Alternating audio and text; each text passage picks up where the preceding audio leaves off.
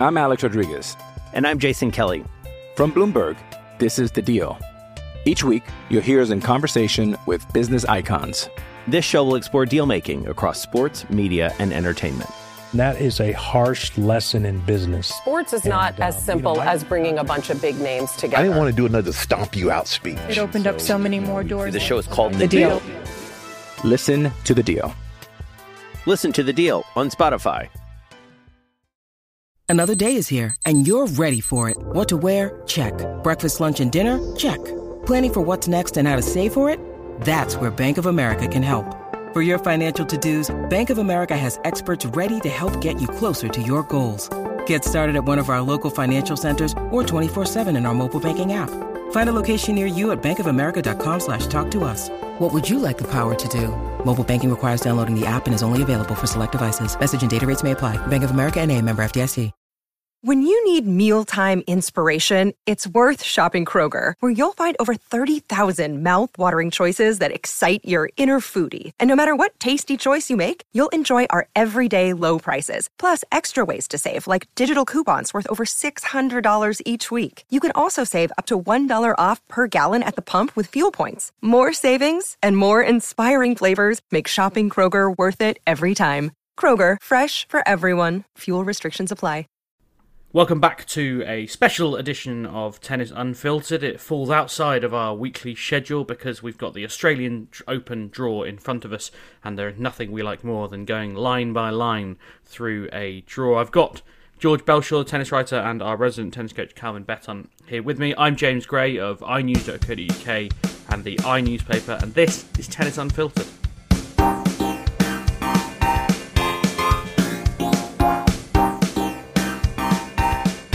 Right, we're going to start with uh, the British players because uh, Todd Woodbridge was presenting the draw yesterday, and he he said there was an audible gasp from the British journalists on more than one occasion, which is true because, as I wrote on Twitter, this was an absolute car crash for the British players. Um, we obviously have three very good unseeded players, and there is a 25% chance that you draw um, that you draw a seeded player if you are unseeded. Uh, unfortunately, all three of the male unseeded players drew a seed. Uh, we start with the big one, Jack Draper playing Rafael Nadal, the top seed and defending champion in the first round. Jack Draper is making his debut at the Australian Open. He made his debut at Wimbledon in 2021 by playing Novak Djokovic in round one, and now he's got Rafa Nadal at his first Australian Open. I dread to think what happens when he goes to Roland Garros for the first time in a couple of months. Calvin, uh, I said to someone yesterday that Jack will have seen this draw and actually quietly fist pumped. Uh, he'll fancy his chances, won't he? I think he'll win. Um, with Really? the way it's yeah, the way that uh, Nadal started the season, the way that Jack started the season, the only sort of caution I'd put on it is that Jack's still in the tournament this week, and Mm. historically, the people who go deep the, the week before a slam tend not to be at their best in the slam. Hmm. Um, but Nadal, and you know, Nadal's looked nothing like in the matches he played at United Cup. I will caveat it with say with saying that last year before the Aussie Open, he lost to Andy Murray in a um, exhibition match in I think maybe Dubai or somewhere, Hmm. um, and looked terrible in that as well. And then he ended up winning the Aussie Open. Yeah. Um, but I, I genuinely, I think I'll be picking Jack uh, in my fantasy tennis uh, as an outside. Hashtag unfiltered fantasy tennis um, which is the hashtag if you want to join in on social media and let us know how uh, you picked your team and what you've what you've gone for. Uh, if you want to join in with fantasy tennis it's on our twitter unfilter tennis uh, and you can get involved. You've got until 10 p.m on sunday night uk time to get involved because obviously the tournament kicks off about an hour after that. George do you share calvin's optimism about jack draper taking on rafa nadal I share his optimism that he couldn't be playing Rafa at a much better time. Uh, the one, the one, one thing I would say is that, and and this is is always a bit of a funny, disputable stat in some way, but Nadal's got a, a remarkably good record against left-handers, and the reason some will say he's got such a good record against left-handers is because he's never had to play himself. But even so, it's a it's a it's a very very good record. Um, he isn't often troubled by them. And I think, you know, a lot of lefties cause righties trouble from that very dynamic of being a lefty. Now, I don't put Jack in that category because Jack's a very good, talented player, but it it will be an interesting dynamic that sometimes when you're a lefty playing a lefty, it, it can be a tougher match for you as a lefty um, if you're not used to it. And Nadal is very experienced in those sort of matches, and I'm not not sure where Jack's experience sits on that sort of things or at this level. But look, you know, we've just seen Nadal lose to de Minaur and Norrie. I think it's first time he's lost from a setup twice in a row in his career, something like that. You know, he's had a lot of bad matches towards the end of last year. The one thing you'd say is he will have been pleased to get those kind of longer hours on court. I think that was probably the best thing he's had from his Australian Open preparation. But we, we're, we're in this territory again where we're questioning Nadal. But you know, last year we did, and it didn't seem like he was coming into this tournament in great shape, and he went on to win it. So, you know, I'm, I'll believe it when I see it. These guys are so good at getting ready for the slams themselves that I'm still just about backing Rafa, but I won't be picking either of them in my fantasy tennis. Um, I think the thing what concerns me as well is it's not just last week. Like, when was the last time that Rafa played a match where you thought, "I tell you what, Rafa looked good today"? Like, Yeah, it's, been, it's true. it's been a long while. Well, I It's think- been yeah. like even in the French, which he won, didn't look great. Yeah, he, he yeah, he, he- he's lost six of his last seven matches, which I, I can't think. I'm fairly sure has never happened in his professional career. I mean, a quick skate through, maybe when he was younger, like 20 years ago, but even then. He was picking up slightly more wins than that. I'm, I'm looking back at when he lost to Alan Mackin. Calvin, do you know Alan Mackin? I do, yeah. Um, yeah, he's from Scotland. He beat Nadal in 2002. yeah, I think Alan was about twenty-one and Rafa was about thirteen. I think, something like that, I'd quite like But, to talk um, to him about that. That'd be quite funny. Um, anyway, Yeah, but- uh, got distracted. Sorry, I, I have one or two stats just to throw in here, um, which is Rafa's record against left-handers. His his record, career record against all people, is eleven forty-eight and tw- two four three, uh, which is a winning ratio of about four point seven. And his record against left-handers, he's only lost 18 matches, so that's 124 wins and 18 losses, and that's a ratio of 6.8. So he's got an elevated record against left-handers by, by quite a significant margin. Um, and the last left-hander to beat him, though, was Cam Norrie. Yeah, I, I, I still think that we can't I largely see that as being quite irrelevant because it's not the Nadal of the last 20 years.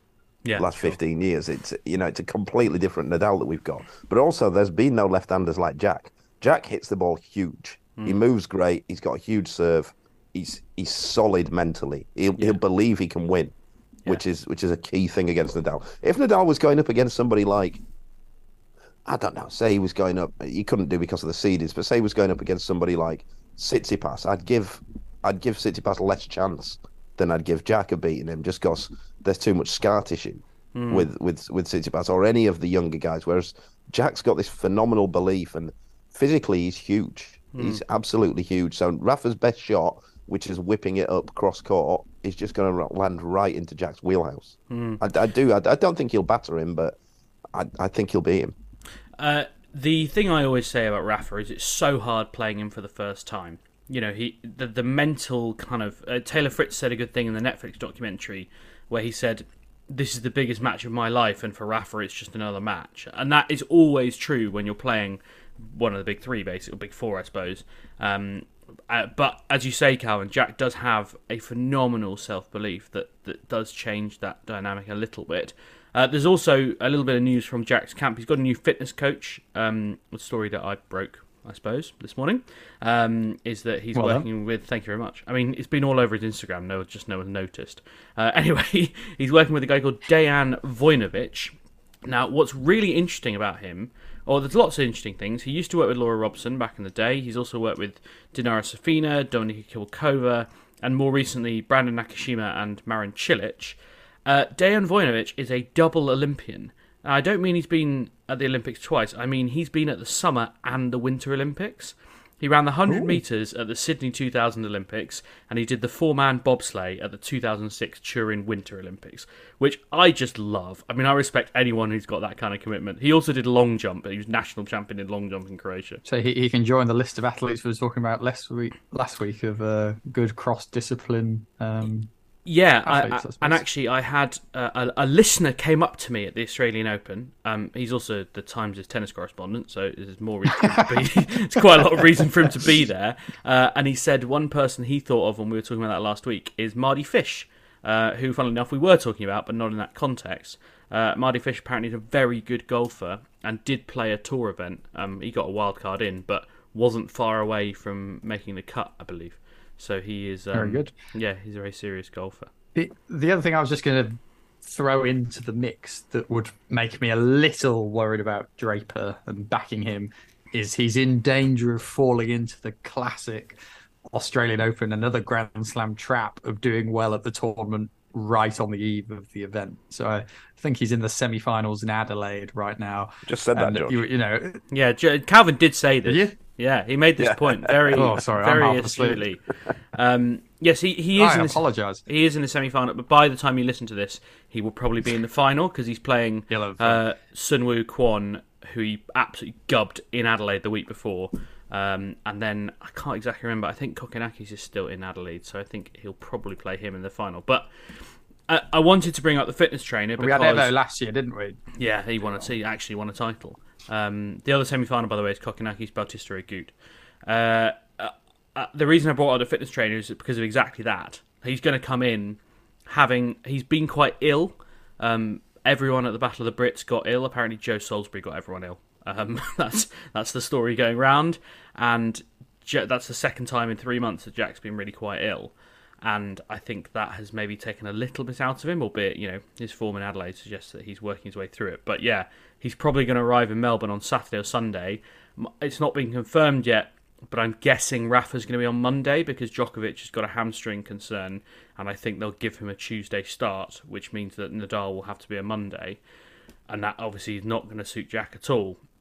Heck, he might come in and, as Calvin says, he might he might well beat him. But it's just it's another little frisson to what is a fascinating matchup. Do you, do you tank that match today if you're if you're? Oh, I would- I would you have do- tanked Or do you kind of go? I literally said I literally said he was um because he was served for the match against Khachanov and got broken, or maybe he served at four two and got broken, and he was furious. It's quite funny. He went to his towel, and Trotz, his coach, just sat right next to the towel box, and Draper just screamed the f word. Like I've not really ever seen him get quite that angry on court, and Trotz just sort of nodded quietly and smiled at him. it's quite funny. But yes, he. I said when they broke back, Khachanov broke back. I said to, I said to whoever I was sat next to, um, he he should tank this, like hundred percent tank it. But of course he didn't because he's a pro and he's chopping people up for fun. It's also, you know, you got to remember as well, it's a 250 title and they're seeding for such as um, Indian Wells and Miami and Yeah. that kind of thing. You know, it's, I don't think it's in the mentality of, of certain players. And I'd put Jack in that Yeah, to tank ever. I just don't think it enters the mind. yeah, and it would be a first ATP title, which you know is a big Yeah. deal. Um, anyway, let's move on because, as I say, it was a car crash for all the Brits, pretty much, um, barring maybe Emma Raducanu, but even that wasn't very good. We'll come on to her later. Um, Kyle Edmund is up against Jannik Sinner. So, uh, welcome back to the Australian Open three years later, uh, Kyle. But I think that might be the end of that. Incidentally, um, for people who follow me on Instagram, they already know this. I went and watched Jannik Sinner practice the other day, and I was stood right at the edge of the baseline, and he was just doing forehands out the forehand corner, so he was about three feet away from me. Bloody hell, does he hit it hard! Like I, I don't think I've ever seen someone just like objectively hit a tennis ball so hard. It was horrendous. Um, anyway, Kyle Edmund's got to deal with that, so uh, I don't think that's going to go brilliantly well. Andy Murray has also got a seed. He's got Matteo Berrettini.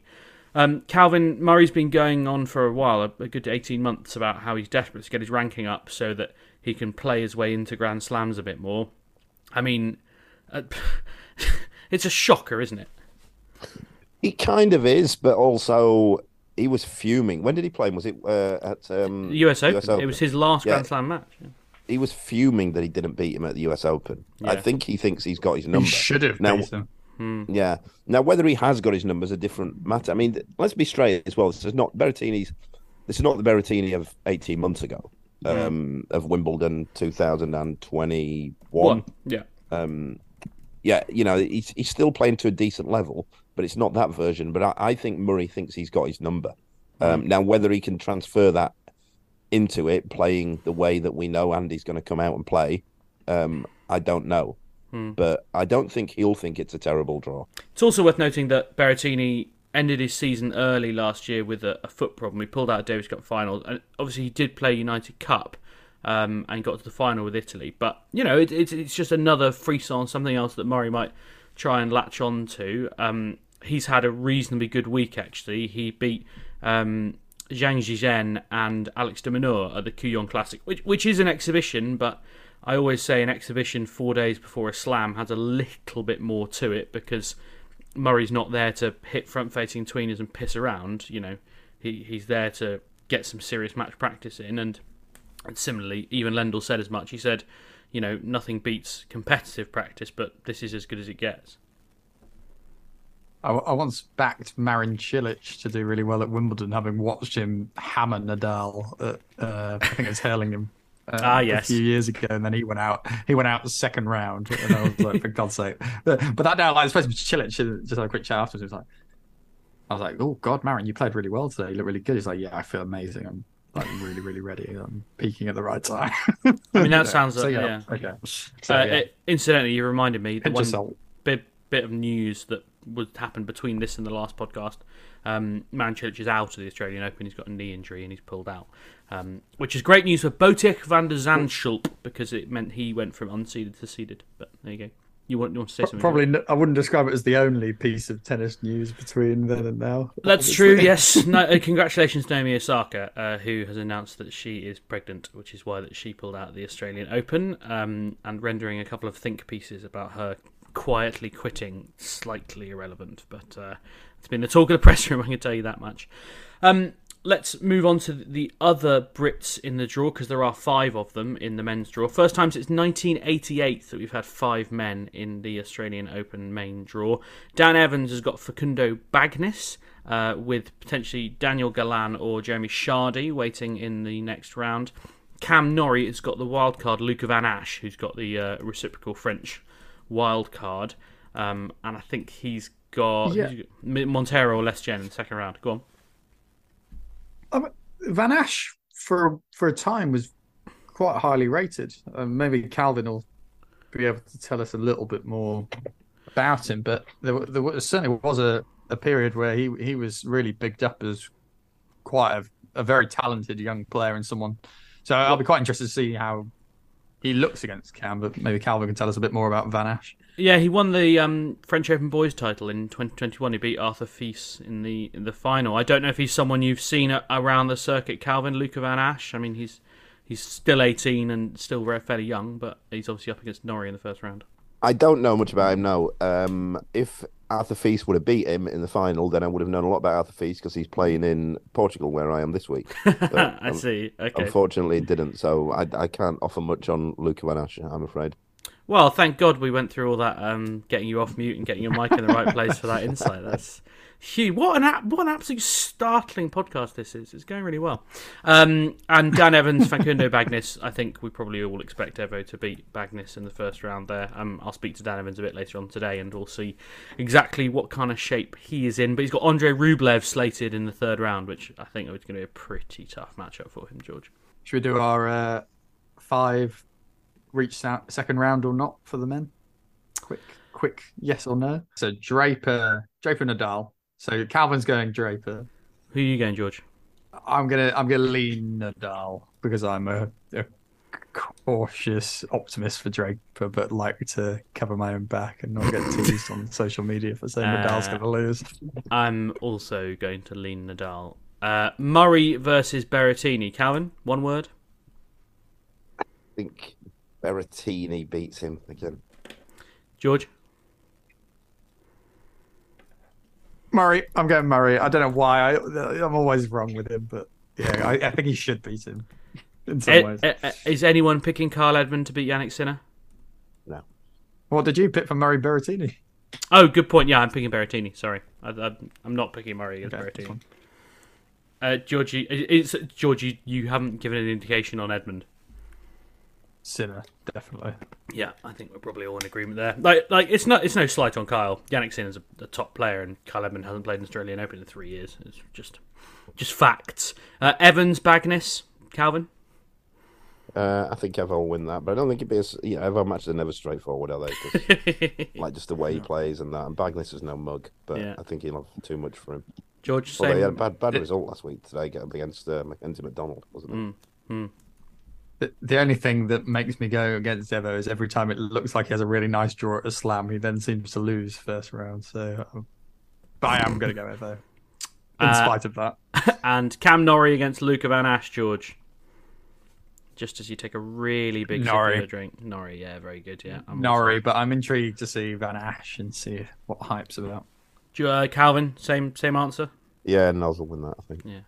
Good. So, how many have we got going through then? Uh, I think the majority say we've got Evans and Norrie.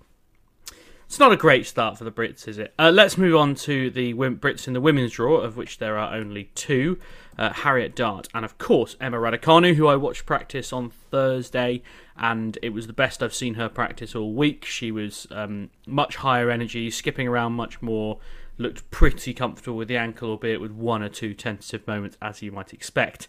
But yes, I, I've no doubt she's going to play. For people who are worried that she might pull out, I'm, I'm I would say I'm 85% sure at this stage that she's going to play uh, in the first round where she faces Tamara Korpatsch. Can anyone tell me the most interesting thing about Tamara Korpatsch? No, well done, uh, everyone. As some eagle eyed or eagle eared listeners will remember, that she played doubles with Harmony Tan at Wimbledon last year. Well, actually, she didn't because Harmony Tan pulled out an hour before the match.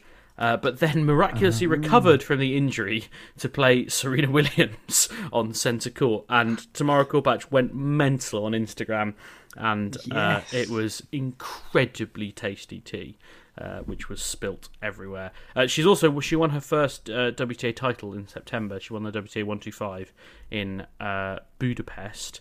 Uh, she's never won a main draw match at a Grand Slam. She's never played the main draw of the Australian Open. George, I mean, I spoke to a few people close to Raducanu earlier this week, and I think they just said, "Well, just don't draw Swiatek," and she didn't draw Swiatek, and I think this is a pretty darn good draw, isn't it? Yeah, I think if you you sometimes think when you see someone, oh, they've never been past the first round of a slam, you think, oh, how old are they? You know, how long have they been on the tour? This is a 27 year old singles player who's not yet got past the first round and not been to many first rounds in there. So, yeah, pretty perfect draw for Emma. Note of caution, obviously, about her fitness and where she's up to at the minute. Um, second round would be great in terms of putting a spotlight on the event if we got Raducanu Gauff. That would be a really, really nice match to build up to, but we'll see. We won't count our chickens knowing the women's game. I have to. I have to say, I, I looked at the draw and said, yes, it's a great first round, but like you really like. There's probably only two or three women that you don't want in the second round, and like Coco Gauff is one of them. You know, Swiatek being the other one. So I think she could have done a bit better there in terms of draw. But I also think probably on form and fitness that second round is probably the median result for Raducanu at this Grand Slam anyway. So maybe playing it against Gauff is, is good for the game. Calvin, do, do, do you think Emma, if she gets through against Gauff, has, has any chance of an upset? Um, no, I would. You'd have to make Gauff favourite, wouldn't you? Yeah. Um, Gauff's playing some good tennis at the minute as well, and Emma isn't playing much tennis. No, no, she's not. That's true. Uh, the other British girl in the draw is Harriet Dart, and I'm sorry for calling her a girl. I know there's a couple of listeners who think that we should be calling them women, and they are right in fairness. Uh, Harriet Dart is playing Jill Teichmann, the number 32 Swede from Switzerland. Uh, if she gets through it, I think she's in quite, you know, she obviously steals her draw, um, but then could face uh, Maria Sakkari in the third round if she gets that far. George, I was having a conversation about Harriet Dart the other day, and sort of in comparison to all the other British women, uh, unfortunately, none of whom made it through qualifying. Uh, both Jodie Burrage and Lily Miyazaki uh, got to the final round of qualifying, but both lost.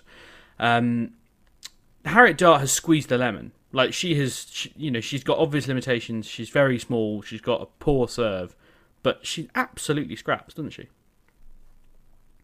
Yeah, definitely. And yeah, I mean, she's done incredibly well. We said at the end of last year that she'd had a really good year in terms of high profile victories compared to a lot of other British um, female players at the minute. Yeah. Um, and male players for that matter, actually. But um, you know, she she's done amazingly well, even to become a top hundred player with her limitations. So everything from here is a bonus.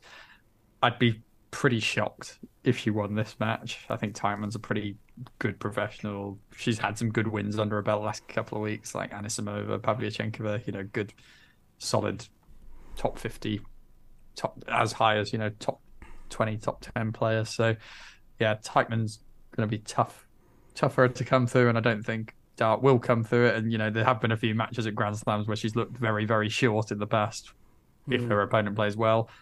But she's, you know, she's in decent enough form herself, giving a good account of herself on the tour most of the time now. So, yeah, we can, we can see. But I, I, don't think it's going to be a, a gloriously blissful Australian Open women's singles draw for the Brits. I'm afraid. Uh, yeah, I think you're probably right. Although I would caveat that with Harriet Dart is so much better as an underdog than a front runner. Um, she at the U.S. Open, you'll remember she beat Daria Kasatkina in the first round, which I don't think any of us predicted, and she then drew Dalma Galfi in the second round, which looked like a really kind option because she'd pinched the seeds draw, and she lost four in love, and she was. At, I mean, I spoke to her afterwards. She was in tears, she was absolutely gutted and rightly so. And I, I think she loves being the underdog, but actually, them being the favourite is so different. I think th- this is just a symptom of the women's game at the minute, though. I mean, like when I'm looking through the men's draw for the Australian Open, thinking about fantasy and just preparing for today, you know, you, you can see immediately in the men's draw where the gaps are, where the, you know, the pockets of weak players who you'd be really, really surprised if they went through. You try and do that in the bloody women's game. You're like, oh my God, you got Muguruza sat there and seeded just as a random hole. Who knows where she's going to be at? There's so many players that you just you can't even begin to predict what that player is going to be like at this tournament, and that is eighty percent of the draw. The only players you'd kind of give some level of consistency to right now are Swiatek and Gauff, Hmm. and that's about it. Every other one, I'm like, God knows who's going to turn up to this tournament. So yeah, I mean, from that perspective, Dart's always got a chance, but I do actually think Teichmann's quite a solid player who I, I don't see having too many drastically bad matches, which I think will kind of take her through in this one. But I've been wrong many times before, so we'll see. You have. We've yet to see Harriet Dart um, in tour action, although be it she was obviously um, part of the uh, United Cup team that did reasonably well for GB, um, and so there's there's some positives there, and I'm sure she'll take a lot from that that run. Um, if we, I think I know what everyone's going to say, but I suppose we should do our, you know, two first round Brits predictions. Uh, I'll start and say that Emma Raducanu will beat Tamara Korpatsch. Calvin, do you share my optimism? Uh, yeah, I don't know much about Kolpatch, but I think that Emma will win. Yeah. George? I'm tempted to take the retirement, to be honest. Is that really bad to say? I mean, I- no, I I- mean, if that's what you think, It's but like a fair. I would caution I think you Emma wins it. if she's fit, but I I think she might go out from a fitness perspective. So I'll, Hmm. I'll take it from that side, even though I think she's comfortably the favourite. So you're taking Korpatsch, both are basically. healthy. Uh, and I, I assume, George, uh, based on what you've just said, then you are predicting zero British women in the second round. I am, and I'm certainly predicting zero British women in the third round if Raducanu does come through. I think if we have zero in the second round, it's pretty sure we'll have zero in the third round. I think that's that's definitely a good prediction. Calvin, are you giving giving Dart any chance to get Teichmann? I think it's a close one. Um, I'd say it's 60-40 in Teichmann's favour. Hmm. Um, but yeah, I think Teichmann will win. That's the problem with tennis. There can only be one winner. Well, as I always say, every match is 50 50 because you either win or you lose, but apparently that's not how probability works. Right, after the break, we will run through the draw line by line. We'll look at something for Novak Djokovic and decide just how easy that draw is. I'm Alex Rodriguez. And I'm Jason Kelly. From Bloomberg, this is The Deal. Each week, you'll hear us in conversation with business icons. This show will explore deal making across sports, media, and entertainment. And that is a harsh lesson in business. Sports is And, not as um, you simple know, I- as bringing a bunch of big names together. I didn't want to do another stomp you out speech. It opened up so many more doors. The show is called The Deal. Listen to the deal. Listen to the deal on Spotify. Hey guys, it is Ryan. I'm not sure if you know this about me, but I'm a bit of a fun fanatic when I can. I like to work, but I like fun too. It's a thing. And now the truth is out there. I can tell you about my favorite place to have fun. Chumba Casino. They have hundreds of social casino style games to choose from with new games released each week. You can play for free anytime, anywhere. And each day brings a new chance to collect daily bonuses. So join me in the fun. Sign up now at ChumbaCasino.com. No purchase necessary. Group. Void were prohibited by law. See terms and conditions. 18 plus. Hello, it is Ryan, and we could all use an extra bright spot in our day, couldn't we? Just to make up for things like sitting in traffic, doing the dishes, counting your steps, you know, all the mundane stuff. That is why I'm such a big fan of Chumba Casino. Chumba Casino has all your favorite social casino style games that you can play for free anytime, anywhere with daily bonuses. That should brighten your day a little. Actually, a lot. So sign up now at chumbacasino.com. That's chumbacasino.com. No purchase necessary. VGW Group. Void were prohibited by law. See terms and conditions. 18 plus. It's time for today's Lucky Land horoscope with Victoria Cash. Life's gotten mundane, so shake up the daily routine and be adventurous with a trip to Lucky Land. You know what they say. Your chance to win starts with a spin. So go to LuckyLandSlots.com to play over 100 social casino-style games for free for your chance to redeem some serious prizes. Get lucky today at LuckyLandSlots.com. Available to players in the U.S., excluding Washington and Michigan. No purchase necessary. VGW Group. Void were prohibited by law. 18 plus. Terms and conditions apply. Welcome back to Tennis Unfiltered, the Australian Open Draw edition with me, James Gray of iNews.co.uk and the i newspaper. Calvin Betton, the tennis coach, and tennis writer George Belshaw are here with me. We are going to go through the women's draw first. Um, after looking at the specific draws for the Brits, I thought we'd um, have our way through the women's draw. Uh, we're gonna, I'm to caveat it by something that probably all of us will say or allude to at some point in this podcast: is the women's draw is mental and completely wide open, and almost all predictions will be wrong. That said, I think we can probably safely assume that Iga Swiatek is going to make it through uh, her quarter. She's got uh, Jule Niemeier in the first round, the big serving German. Uh, she might then face Camila Osorio, who is a decent young player, but probably not enough to challenge her.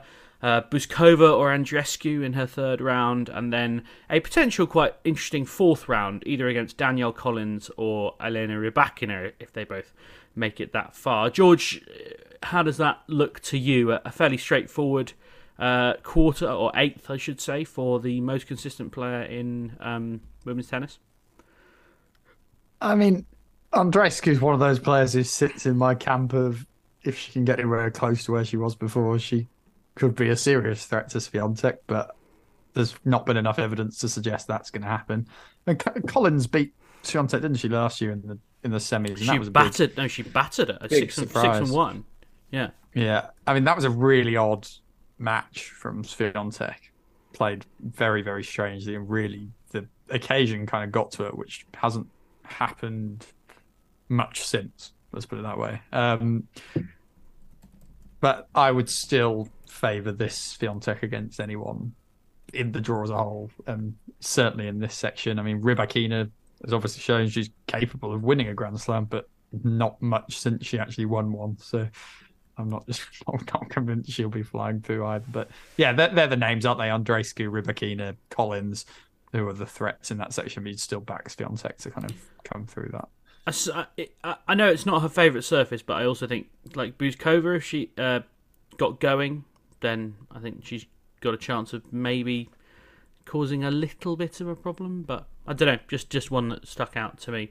Um, she's in the same camp as Karolina Muchova, and not just because she's also Czech, but um, I don't know.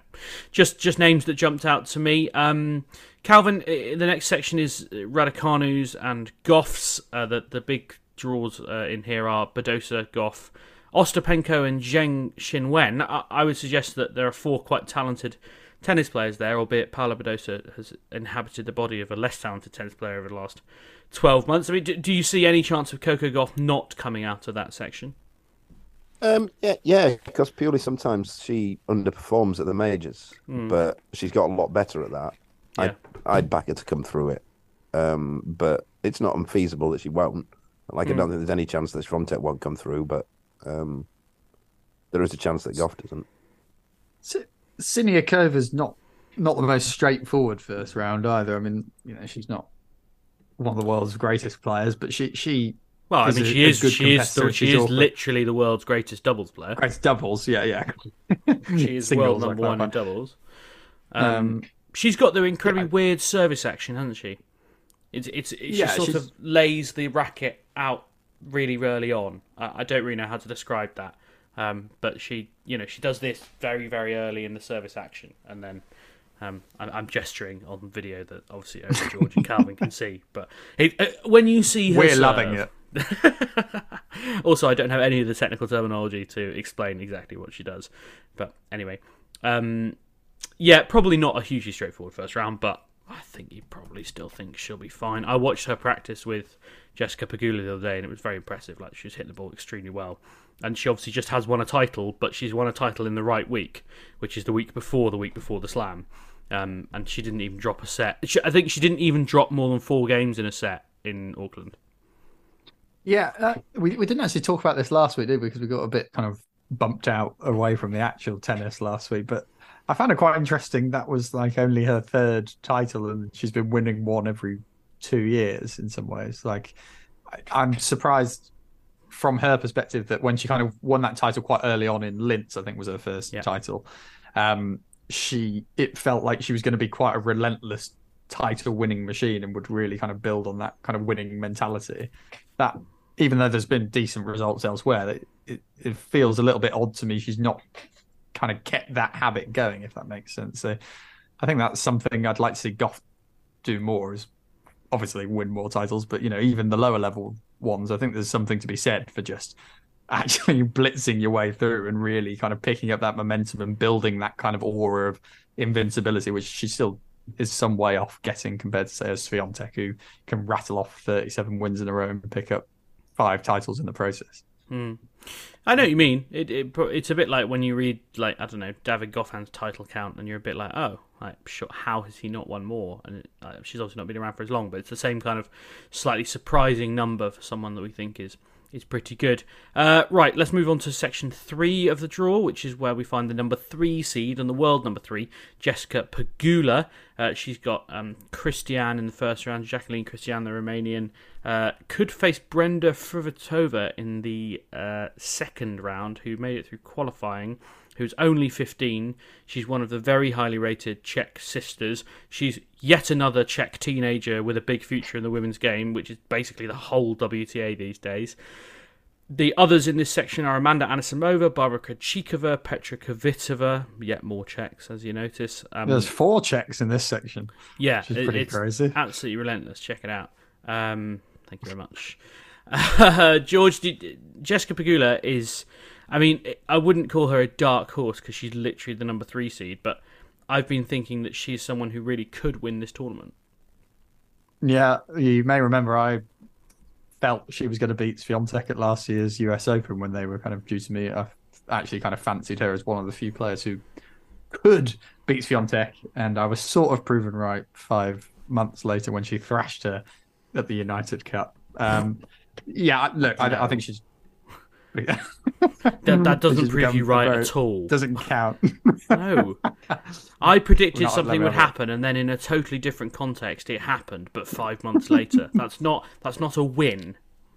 Well, I think the, the the broader point was that I think Pegula's one of the few players I'd look at in a Swiatek match at the minute and be like, I'm not 100 percent sure, or you know, 99 percent sure Swiatek's going to win that at the moment. All right. I think she's playing some good stuff. So, yeah, she, I like the draw, really. Um, it- yeah, I think Krejcikova's the only one in there I'd be looking at and thinking if if she's close to what she was before, there'll be a problem. I've not seen Kvitova near the, her best level for a long time. Um, you know, unless this 15 year old Czech sensation is absolutely ludicrously good right now, this second, which I'm sure, know, I'm sure she is good, but there's Pegula level of good versus good to kind of make waves on the tour good. Um, yeah, I think I think Pegula will come through this one fairly unscathed. Although Anisimova, you never know as well. Just as a final name. Yeah, I, I've I've seen a little bit of Anima, Amanda Anisimova in the last couple of weeks, and I know I know Calvin always says she doesn't live the life, but she's she's played quite well. I mean, there's a couple of decent results in there. She beat Teichmann. Uh, sorry, she lost to Teichmann um, in qualifiers in Adelaide, but then beat Samsonova, um, which I think is not a bad result. She's someone who people rate quite highly. Uh, There's a, there's been a bit in there. Calvin, you've definitely got something to say about Amanda Anisimova.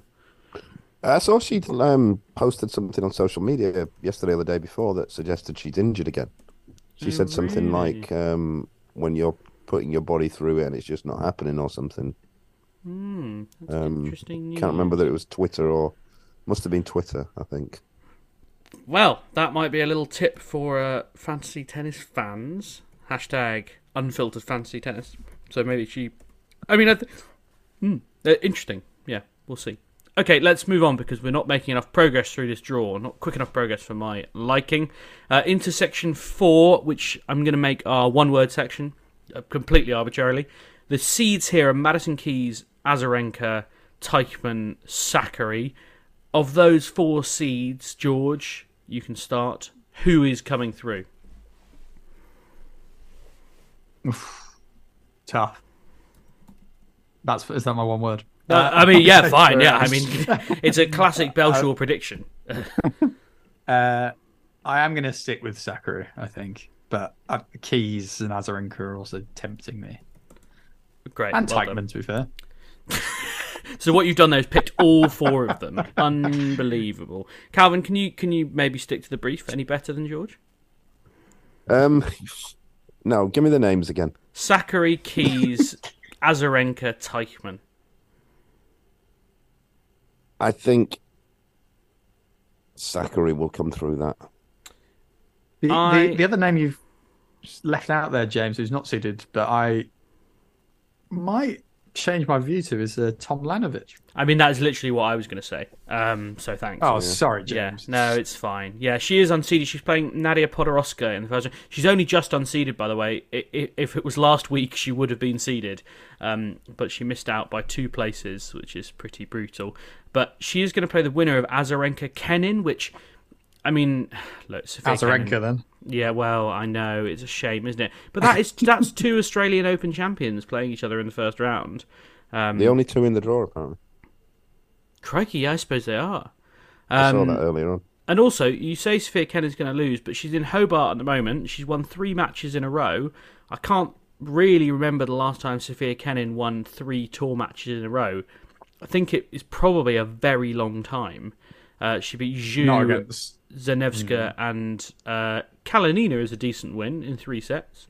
So she's playing um, Cocciaretto today. So I mean, she might curse herself by winning the tournament, but you know, it just suggests that there's something something brewing there. I think that's probably well, I hope it's a first round match to watch because I think it'd be quite intriguing. Right into the bottom half, uh, the fifth section. Uh, we've got two top ten seeds in here. Kudermetova and Kasatkina. We've also got Karolina Pliskova, um, Zhang Shuai, Petra Martic is in there as well for Petra Martic fans. Um, the ever watchable Yulia Putintseva, who's playing Sorana Cirstea, which I think would be quite a fun first round match. But um, I think overall we probably expect Daria Kasatkina, who who had a pretty good year last year, barring one or two surprises such as losing to Harriet Dart at the US Open. Um, I think probably expect her to come out of it. George, you're wincing. I am wincing. I think I think this is a really weird section. So weird that I'm almost backing Karolina Pliskova to come through. Well, that's I think Pliskova can sometimes, when you least expect her to do well, is when she actually does do quite well. And I I, I quite fancy this draw. I, I think it's a pretty weak section. It's somewhere I'll be considering for my fantasy bet, but I'm not sure who will take advantage. But I, I, I wouldn't I wouldn't place much money on relying on Kasatkina, and I certainly wouldn't on Kudermetova. I think this is a pretty weak seed section, to be honest. So I, I think Pliskova's got as much chance as anyone to kind of actually do well here. But I wouldn't be surprised if this was like qualifier city, to be honest. Well, yeah. Katie Volynets, who has the, the like Katie Volynets could only ever be a tennis player because her name is Volley Nets, um, and she's got Yevgenia Rodina, who has played one Grand Slam in the last four years because she obviously took three years out of the game. So, anyway, uh, we'll move down to section six where we've got Anett Kontaveit, uh, Ekaterina Alexandrova, uh, Irina Camelia Begu, and the much easier to say Caroline Garcia. Calvin, Caroline Garcia, I think maybe won the WTA award for most improved uh, last year or something similar. I mean, do you think she's the kind of player? Do you think? Uh, uh, I'll put this another way. Is she just someone who's got quite a high ceiling but isn't necessarily going to produce it all the time? Or is she actually someone who is now going to be an established top 10 player, do you think? No, I think it's the former of those two options. I'd say that all the players who were listing now, once you've got past Swiatek and maybe Goff um, and one or two others, they're all into that. Um, this is why predicting the women's draw is so difficult Hmm. because historically anybody can beat anybody. Hmm. It just never goes to plan with seeds. It just never does. Hmm. George, do you feel the same way about Caroline Garcia, or have you got more confidence in her longevity in the top 10? Um, I mean, if, if, purely in terms of this tournament, I think the second round's tricky, like Fernandez or Cornet. I mean, I wouldn't. Yeah, Cornet's an absolute nightmare bank. draw. Yeah. I wouldn't bank on Garcia beating either of them earlier in a in a slam, and that's nothing against Garcia. I just think those two are dangerous floaters sitting around there. I mean, this is another section of the draw that it feels like Garcia is probably head and shoulders above the rest in some perspectives, but I wouldn't wouldn't take anyone with great confidence here. Nice to see Taylor Townsend kicking around again. Um, she's always fun to watch if you get a chance to have a go at her and Diane Parry first round double wildcard match. That Uh, yeah, nice watch- to see Townsend have a run. Yeah, and why is Darren Parry so good to watch, George? Single handed backhand. Single-handed backhand, yeah. Yeah. And so serve volley, single-handed backhand, two things that don't happen enough in the women's game. Yeah, that is going to be head to head. Absolute throwback match. I mean, it'll be on some random court that I don't know where it is, but I will definitely try and get there. Uh, right, we're almost at the end of the women's draw. Uh, Aryna Sabalenka, Elise Mertens, who's Elise Mertens drawn Garbiñe Muguruza, which is absolutely horrendous. Um, Martina Trevisan and Belinda Bencic are the seeds here. Uh, a few other interesting names here. Camila Giorgi uh, is in this section. I uh, saw her walking freely through the Australian Open grounds the other day. I was walking behind her. Um, and I noted that there was no police escort or um, border force officials. Uh, you may be aware what I'm alluding to here is that Camila Giorgi is currently under investigation uh, by the Italian police for obtaining a false COVID pass, which would suggest that she has potentially deceived her way into Australia last year. She denies all the allegations and it is still under investigation, but it, it's a heck of a story that is gathering pace. Anyway, that's not tennis related. Uh, Calvin, usually this time of year I say, oh, it's about time Aryna Sabalenka won a slam, isn't it? Yeah, I think she'll come through that section. She's in decent form. Um, Seems to have settled a bit more. Her serve seems to have settled down, which was a nightmare about a year ago. Hmm. Um, but yeah, I think she comes through that. She got to the final of Adelaide 1, uh, incidentally, uh, where she lost to Linda Noskova, who sound the talented Czech teenager klaxon, uh, because Linda Noskova had an incredible. She, so, because of the way the rankings work, and because your entry ranking is taken six weeks before the tournament, she is ranked 56 in the world, and she had to come through qualifying, and she lost in qualifying. What What are you doing, George? I think Sabalenka won, didn't she? Uh, yeah, Sabalenka did win. What did I say? So she I thought you said she lost. All right. Well, I mean, you know what I meant. Everyone else knew.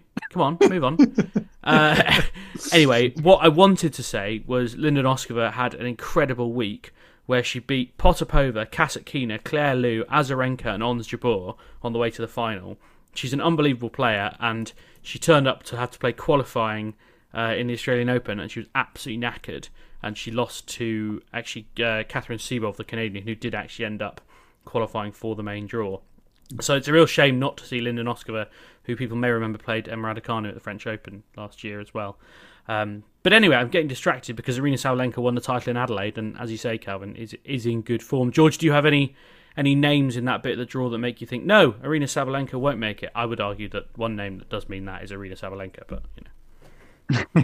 Uh, yeah, I, I am actually inclined to agree with Calvin on on that. I mean, as I've said before, Muguruza, you never know who's going to turn up, but typically recently it's not been a good version of Muguruza, which probably means she'll now go and reach the final. Uh, Bencic does have a habit of just pulling a quarter final out of a draw when you're not necessarily backing her, so always dangerous. And Pavlyuchenkova can occasionally mix it as well. But yeah, I think Sabalenka's playing well and got a good enough draw there to come through. Right into the bottom section, uh, where obviously we find the world number two and number two seed Ons Jabeur, who I mentioned there after losing to Linda Noskova. I went and watched Ons Jabeur practice at three o'clock in the afternoon on Wednesday, and it was about 33 degrees. And I stood there for three minutes, and then I said, "Nope, this is entirely too much." And she was grinding away for an hour. I actually think it's it should be illegal to make tennis players play in this heat. It's completely ridiculous. Anyway, uh, she's got Tamara Zidansek in the first round, which is quite an interesting little uh, tester early on. In that section, we've also got Kaya Kanepi, uh, Ludmila Samsonova, and Beatrice Haddad-Maia, as well as the other Fruhvirtova, uh, Linda Fruhvirtova, who is the older Fruhvirtova. She's 17, Brenda is 15. Um, George Kaya Kanepi, the, the constant tricky first round. Uh, she's playing a wild, an Australian wildcard called uh, Kimberly Birrell, who I, I don't I don't claim to know anything about, but she could be on Jabeur's third round opponent, which is quite intriguing.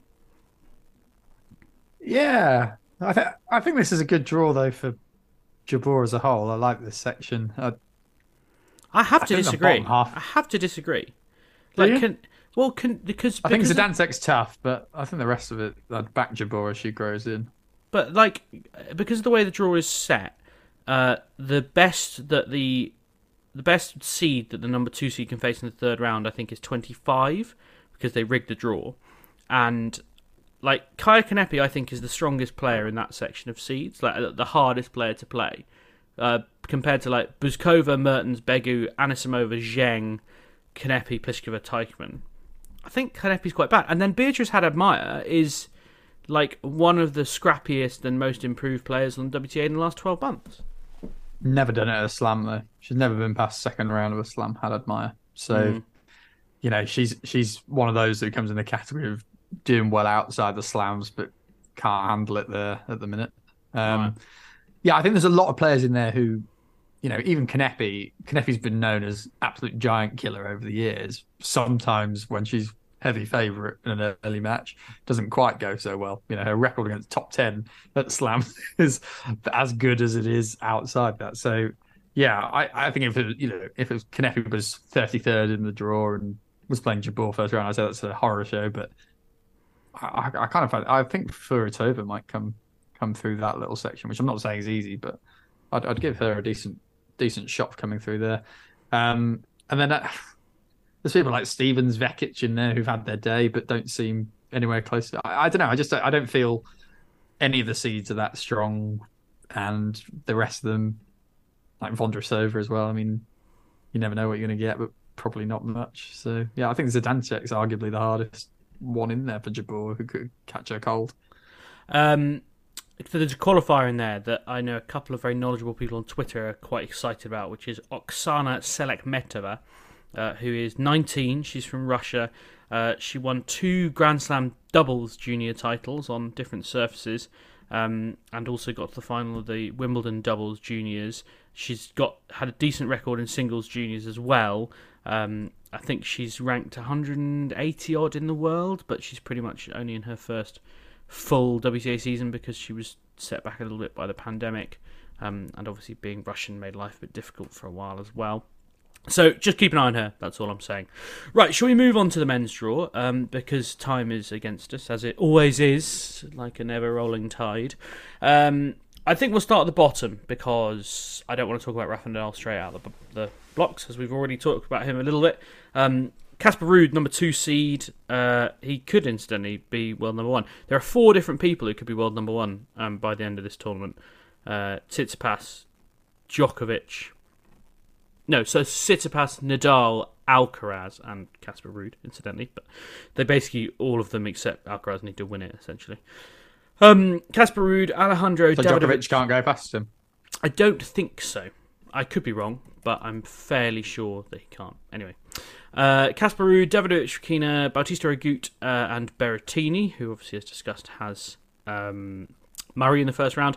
There's also a cracking match here, which is uh, Thanasi Kokkinakis against Fabio Fognini, which will probably be on a, a quite rowdy, reasonably sized, but you know outside court, and I think might get a, a decent crowd in. I, oh, it might be on Laver. Who knows? I could be wrong, but I'd be surprised. Probably the third one. What's the third one called? Hisense. Is it still that? Fifteen seventy three or Kia. Oh yeah, that used to be Hisense and has changed to that fifteen seventy three. Yeah, that's it. Yeah. That's not a Um, good call for the Aussies. G- George Casper Ruud, um, someone we've come to think of as very consistent, uh, and for when people see the Netflix documentary, someone I've come to think of as quite angry. Um, d- is there any any demons in here for him? Yeah, I mean, the...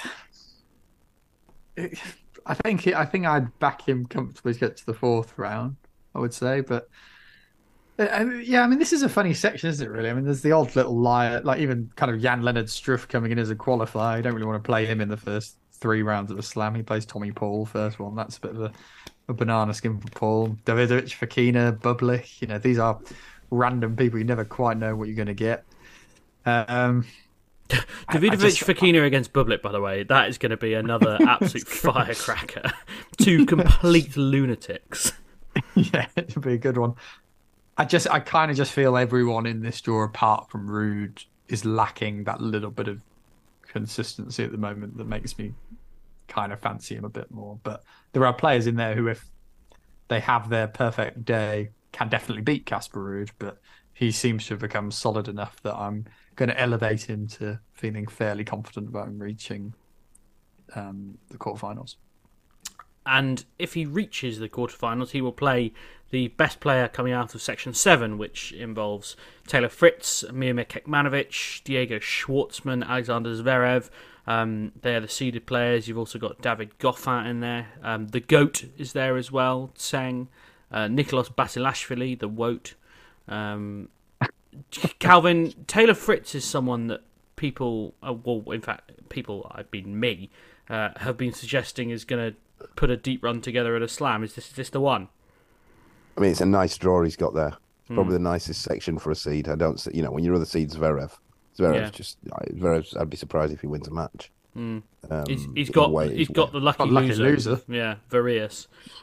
But Not I a bad feel draw. I feel like Varillas has recently done something quite significant in the first round of a slam, and I realise that's quite weird, but I, I can't.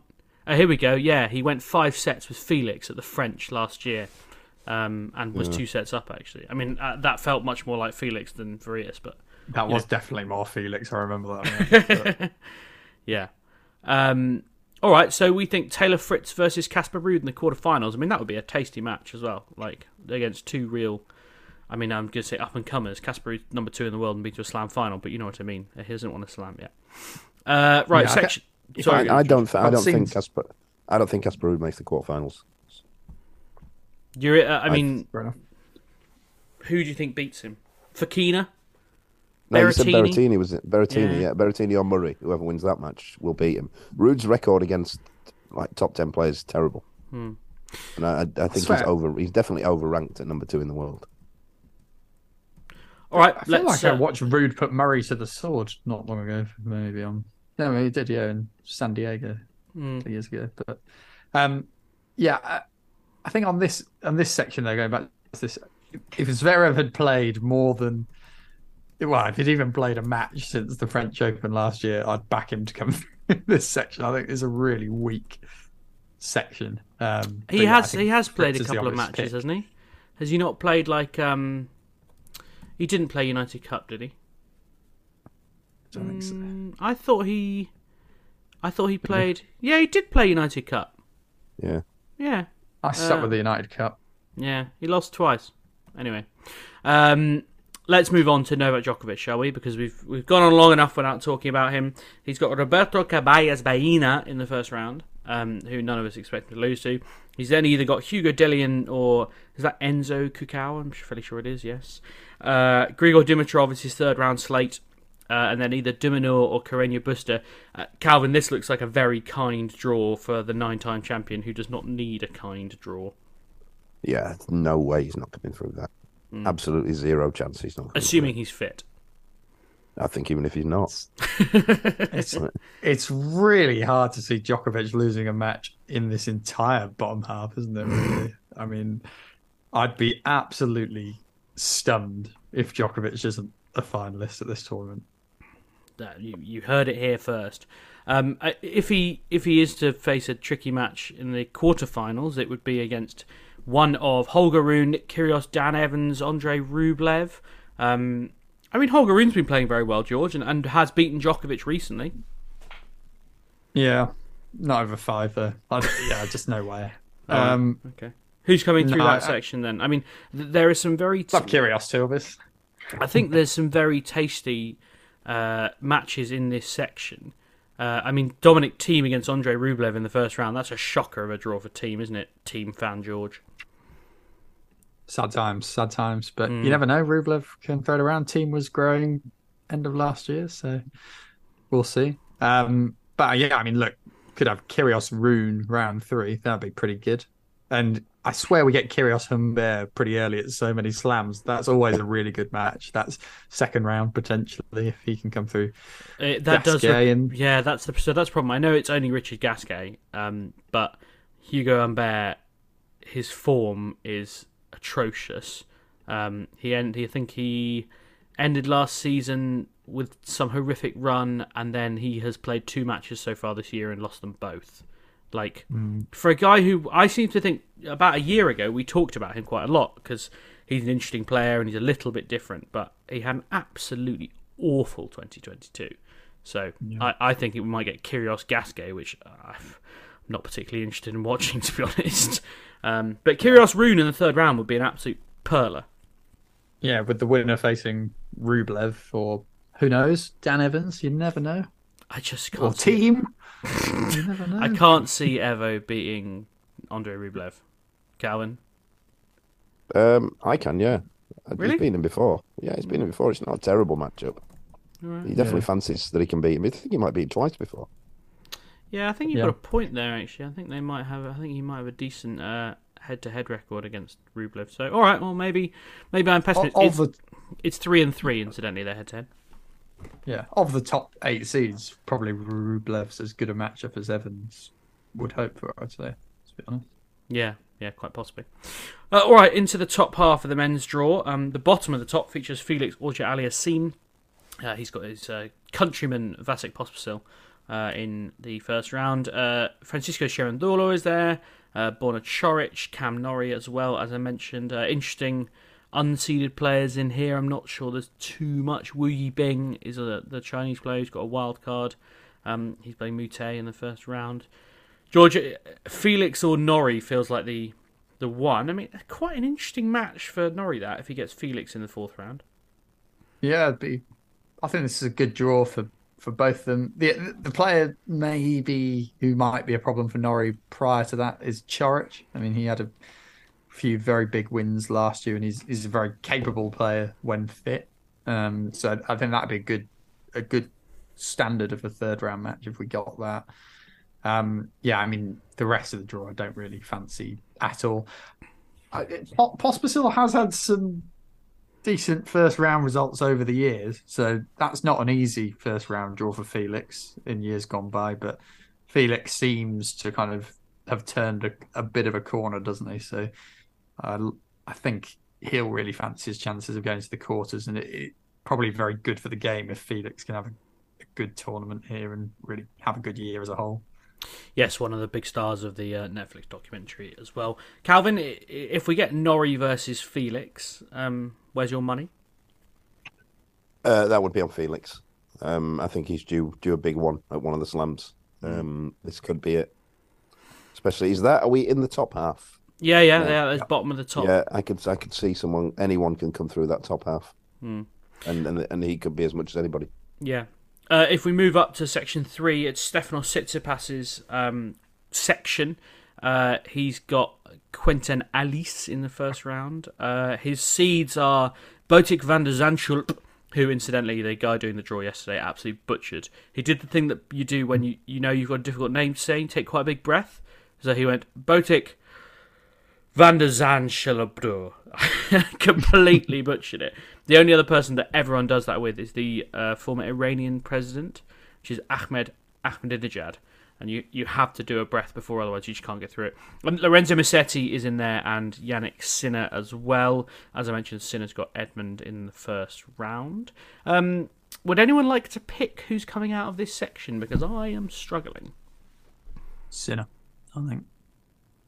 Yeah, I think Sinner. I just, yeah, I, I hate the phrase "he's due one," but he absolutely is. Like, did he get to the quarterfinal of every slam last year, or maybe just three out of four? I don't think he made the quarterfinal of the French. No, he got fourth round of the French. You just feel like he's ready now. I, I, And he had a lot of just close don't trust matches in some of them. Hmm. I just don't trust Tsitsipas in these. It might be Tsitsipas that comes through. You know, he's probably overall he's the best player, but you just can't trust him in these Yeah. sort of tournaments. Uh, it's Sinners had match quite points. hard to see. Sinners had match points in some quite big matches. Like he had match points against Alcaraz. He had match points against Djokovic at the French as well. Like it's just I'm just worried about that pattern, George. Yeah, I think. he- But in this section, I don't really see too many. I still would struggle to see him beating a Djokovic or even a Medvedev right now, probably in Mm. in a really big match. But as Scout says, yeah, Tsitsipas just doesn't seem kind of quite there at the minute. That said, I find it hard to think Tsitsipas is going to lose to anyone before that fourth round. I really, I mean, couldn't have got a better draw than Halys, Hanfmann, Hijikata, Griekspoor, Kotov, Ivashka, and Van der Zandschulp. That is really about as good as it gets Hmm. in terms of a first three rounds of a slam. Um, I, I, I'd be interested to see how Musetti goes. It- It's kind of caught me a bit surprised him being this high seeded, to be honest, 17. Like, he's someone we've liked for a long time, but I hadn't, hadn't quite clocked the progress he'd made up, up, up the rankings to be taking such a high seeding. Um, the only concern is he's not fit. Um, he Yes. yeah, he retired during the um, the United Cup final. I mean, it was said to be a precaution, and he was already a set down, and you know, two weeks before a slam. But uh, yeah, he's got a shoulder problem, which I think may be an issue. Um, anyway, I, I would be slightly concerned about that for, for that reason. If you- Uh, George, time is against us, so I'm cutting you off. I'm Sorry. sure it wasn't worth listening to anyway. Um, section two uh, is tasty. Daniil Medvedev, Seb Korda, Denis Shapovalov, and Hubert Hurkacz. Calvin, that, that list of names all being in one section of 16 players, you you got to think that is that's going to throw up some real matchups. Yeah, you went through them pretty quick there. Can I have them again? for the first one? Hurkacz, Shapovalov, Korda, and Medvedev. Yeah, well, yeah. Everyone a bit up and down on form there. Hmm. I think. Um, you'd have to favour Medvedev, I think. Yeah, it's interesting, isn't it? I, you know, we've we've sort of hung Medvedev out to dry a couple of times on on the pod, and you know, quite rightly in some ways. But George, you've got your your lip stuck out like you think he's not going to do it. No, I, I think he's. I, I'm picking him to reach the final, and with consummate ease. Actually, I quite. I don't. I don't. I, I'm not actually that troubled by any of those in his draw. Um, to be perfectly honest, I, I, I think I genuinely think the draw looks okay for Medvedev on the whole. Nadal's kind of nowhere near where we think he should be, so that's a pretty good guy to have kind of in your semi-final lineup. I'm not sure I beat see him beating Djokovic, but hard court slams, Medvedev's pretty pretty consistent and has been over the last four years. You know, the guy he lost to last year was Kyrgios. You know, that was Kyrgios in a very good moment. Still a very tight match. Um, obviously blew it against Nadal, but if you track his hard court slam record over the last couple of years, it's, it's pretty good. So I'm picking him to reach the final. We're short on time, but I'm just going to throw some breaking news in there.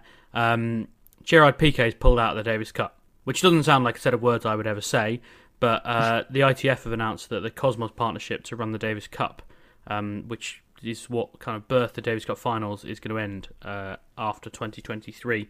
So God knows what the Davis Cup will look like next year. Uh, much to talk about. I think it'll be um, it'll be good good to chat. Uh, right, finally, top of the draw, Rafa Nadal, who we've discussed a little bit. He's also got Yoshihito Nishioka, who is seeded a slam, which I can't quite believe. Uh, Karen Khachanov and Frances Tiafoe. I'm going to put this out there. Frances Tiafoe section to lose. Yeah, he's got a good chance. I I still would put caution against betting against Nadal on the basis it's not the world's strongest draw. I think Draper's a really tough first round for him, but the rest of that he he'll be fairly happy with, and if there's one thing we know about Nadal, if you dare let him grow in past the third, fourth round, he'll he'll fancy his chances of going the whole way. So yeah, I'd I'd still lean towards him at the moment, to be honest. Uh, Calvin, do do you feel the same way? I th- I'd, no, I'd favour Tiafoe, like you said. I think Tiafoe will come through that. Uh, which would give us Draper and beating Draper, I think. it would give us a really um, nice set of quarterfinals i- if things go as we expect. Tiafoe versus Medvedev, uh, Sinner versus Felix, Rublev or Rune. We're not quite sure who's coming out of that against Djokovic. Fritz against either Berrettini or Ruud. I mean, that would be a blockbuster set of quarterfinals. So a really intriguing draw. We have run out of time because it's incredibly busy, and that's the Australian Open for you. But please do leave us a rating and review. Tell your friends that the name has changed. I know some people who listen on Spotify have been having some problems with the name change, so I apologise if you've lost us. Um, make sure you unlike and re-like the podcast. That's my best piece of advice. Uh, but most importantly, one way or another, make sure you come back next week.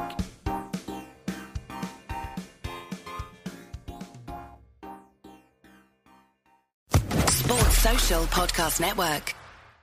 It's time for today's Lucky Land horoscope with Victoria Cash. Life's gotten mundane, so shake up the daily routine and be adventurous with a trip to Lucky Land. You know what they say. Your chance to win starts with a spin. So go to LuckyLandSlots.com to play over 100 social casino-style games for free for your chance to redeem some serious prizes. Get lucky today at LuckyLandSlots.com. Available to players in the U.S., excluding Washington and Michigan. No purchase necessary. VGW Group, void were prohibited by law. 18 plus terms and conditions apply.